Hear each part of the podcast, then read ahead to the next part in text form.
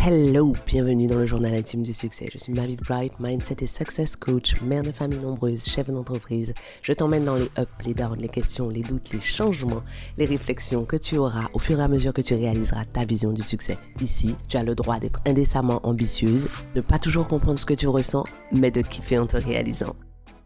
Décider, ça fait flipper. Moi aussi, j'ai peur de ne pas prendre la, la bonne décision.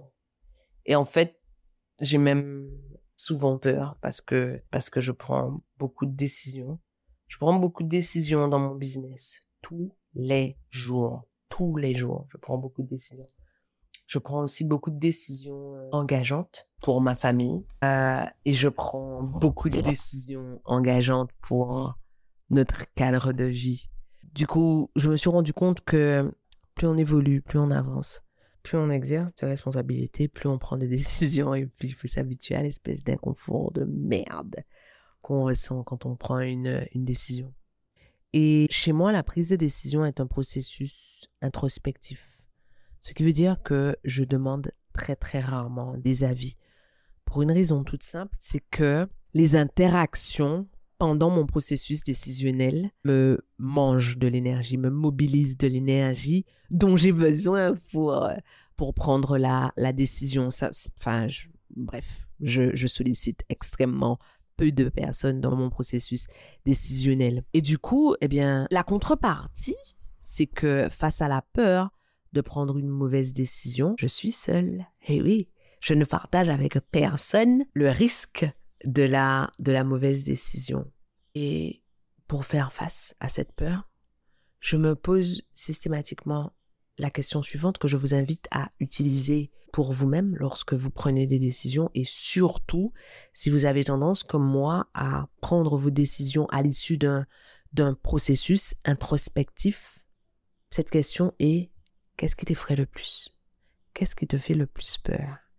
Assumer les conséquences d'une mauvaise décision que tu as prise ou assumer les conséquences d'une mauvaise décision qu'autrui ou la vie aurait prise pour toi. Pour moi, la réponse est en général, c'est plus facile pour moi d'assumer les conséquences d'une mauvaise décision que j'ai prise.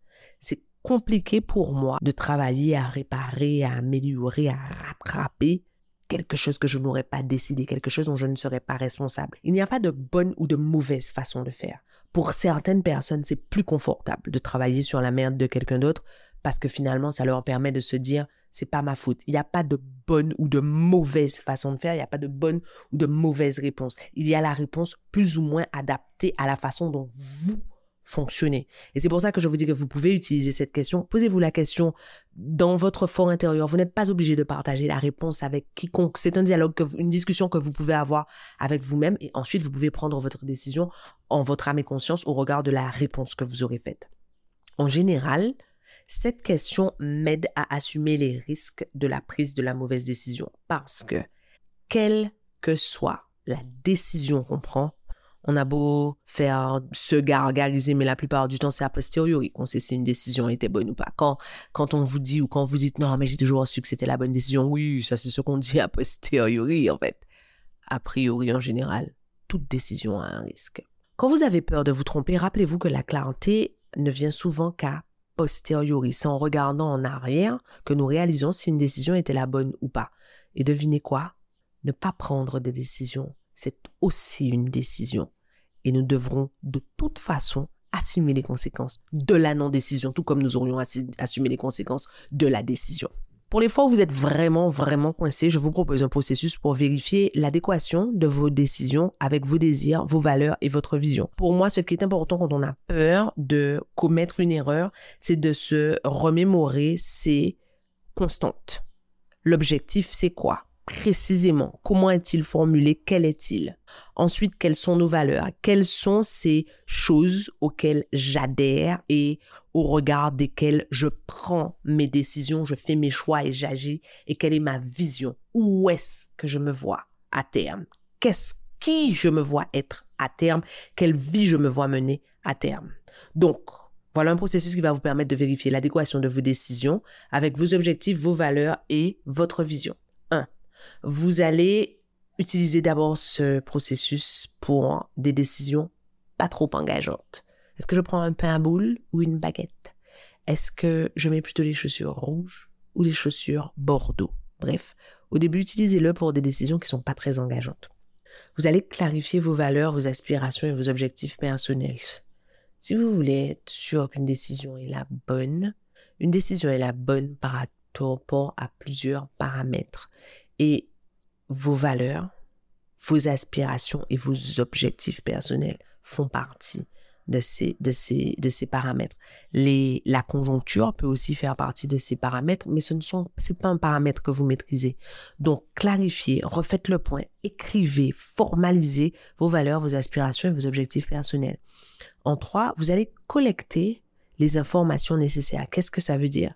Vous allez collecter le maximum d'informations sur la façon dont les choses vont se passer, les conséquences que pourrait avoir la bonne décision ou la mauvaise euh, décision, ce qu'il faudrait faire pour assumer l'une ou l'autre, quels sont les obstacles que vous pourriez rencontrer, quelles sont les, euh, les interrogations que cela peut soulever? Bref, vous allez rassembler toutes ces informations et les recenser sur, au même endroit, à l'endroit auquel, sur lequel vous avez euh, noté vos valeurs, vos aspirations et vos objectifs personnels. En quatre, eh bien, vous allez évaluer vos options en fonction de votre alignement profond. C'est un truc qu'on néglige souvent. On prend des décisions au regard de choses extrêmement rationnelles. Combien ça va me rapporter, combien de temps ça va me prendre, est-ce que quel impact ça aura sur mon salaire? En fait, au regard d'éléments extrêmement rationnels, et on oublie très souvent de mobiliser notre alignement. Les dernières décisions que j'ai prises, la dernière grosse décision que j'ai prise concernant mon business, est la décision la plus difficile que j'ai jamais prise. Pourtant, je savais que c'était la décision qu'il fallait prendre. Vous avez remarqué? C'est ce qu'on dit toujours a posteriori. Sans savoir forcément que c'était la décision à prendre, ça faisait un moment qu'une petite voix me murmurait cette idée.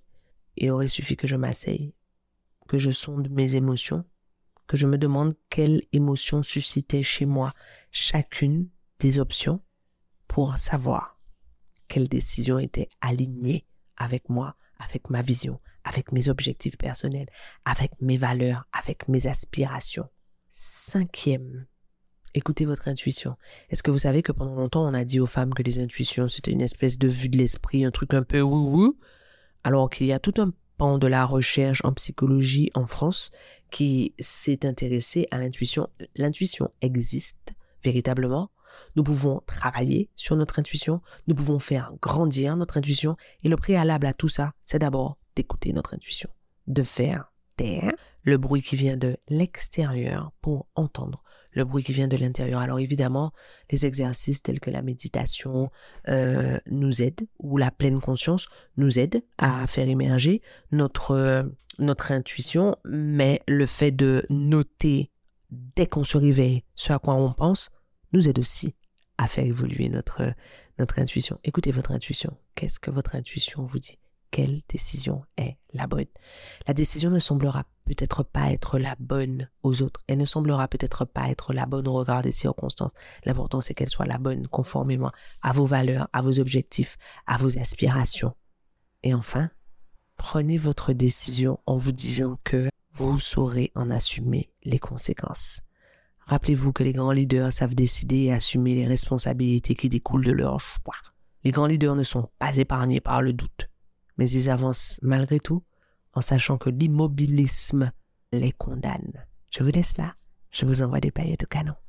J'y crois pas, c'est déjà terminé, on se laisse là. Merci de m'avoir accordé votre temps. Pensez à vous abonner à ce podcast et à me laisser une revue. Et au cas où vous vous demanderiez quel intérêt vous auriez à vous abonner à ce podcast et à laisser une revue, en plus du fait que vous seriez toujours notifié de l'arrivée de nouveaux épisodes, si vous vous abonnez, ce podcast aura de plus en plus de succès. Et s'il a de plus en plus de succès, ce que les ambitieuses comme vous et moi pensons sera de plus en plus répandu.